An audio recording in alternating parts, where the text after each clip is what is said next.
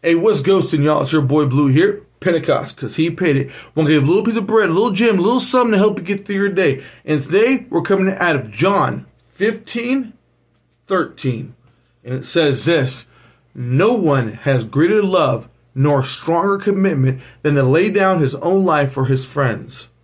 Now, obviously, we're thinking of the physical death that Christ did.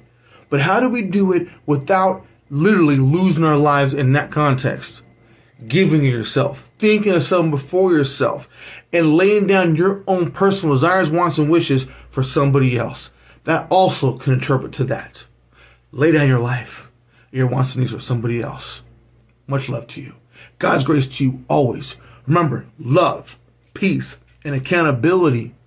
Let that Holy Spirit do what it do and show you how it works. And never forget Pentecost, because he paid it at all costs.